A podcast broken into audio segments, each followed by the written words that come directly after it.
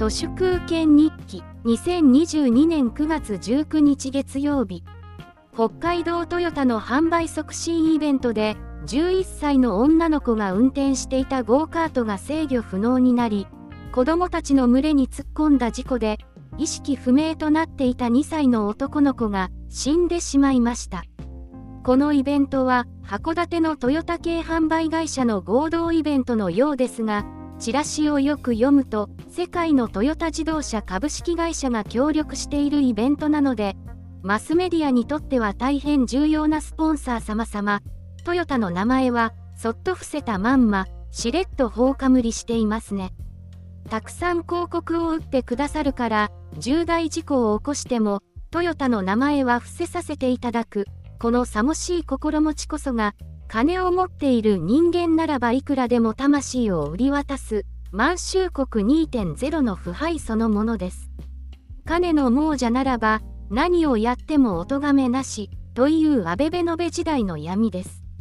先日の幼稚園バス置き去り事故の時は鬼の首でも取ったように連日正義感ぶりをむき出しにしたマスメディアどもが今回のトヨタグループの過失事故にはしれっと借りてきた猫のようにおとなしいです。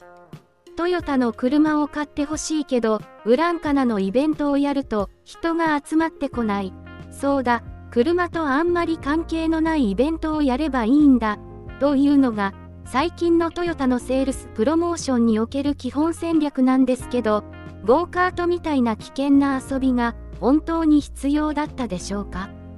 豊田昭夫がモータースポーツ気違いだから人寄せもそれっぽいことをやっておけば覚えめでたく怒られないヒラメ社員の醜いことなかれ主義みっともない上目使いしか私には見えてきません。いくらトヨタが自動運転の技術を実は何にも持っていないからといって古臭いモータースポーツとしてのゴーカートを来賛するのは根っこが間違っています。EV 化にも自動運転にも乗り損ねたトヨタが、未だにファントゥードライブのモータースポーツ来産だから、イベントもゴーカート、そういう朱子学カルト世襲絶対権力へのこびへつらいそのものが醜いです。トヨタは日野自動車の検査不正にもだんまり、あくまで子会社の問題として知らん顔をしていましたが、社長も役員もトヨタ出身者が占めている子会社の不正はトヨタの不正そのものです。レクサス高輪店における架空車検不正も末端のせいにしていました。時代遅れのモータースポーツで取り返しのつかない自動車事故を自ら引き起こすトヨタとはいわば不気味なものづくりカルトなのではないでしょうか。今回のゴーカート事故は2歳の子供が死んでしまっただけでなく、何の罪もない11歳の女の子に、生涯消えないトラウマをすり込んだのですから、トヨタの罪は果てしなく重いです。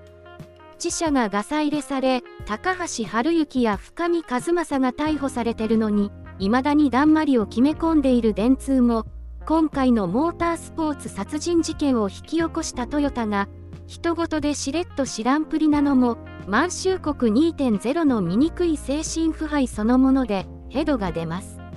本日は以上です。ありがとうございました。人の行く裏に道あり花の山。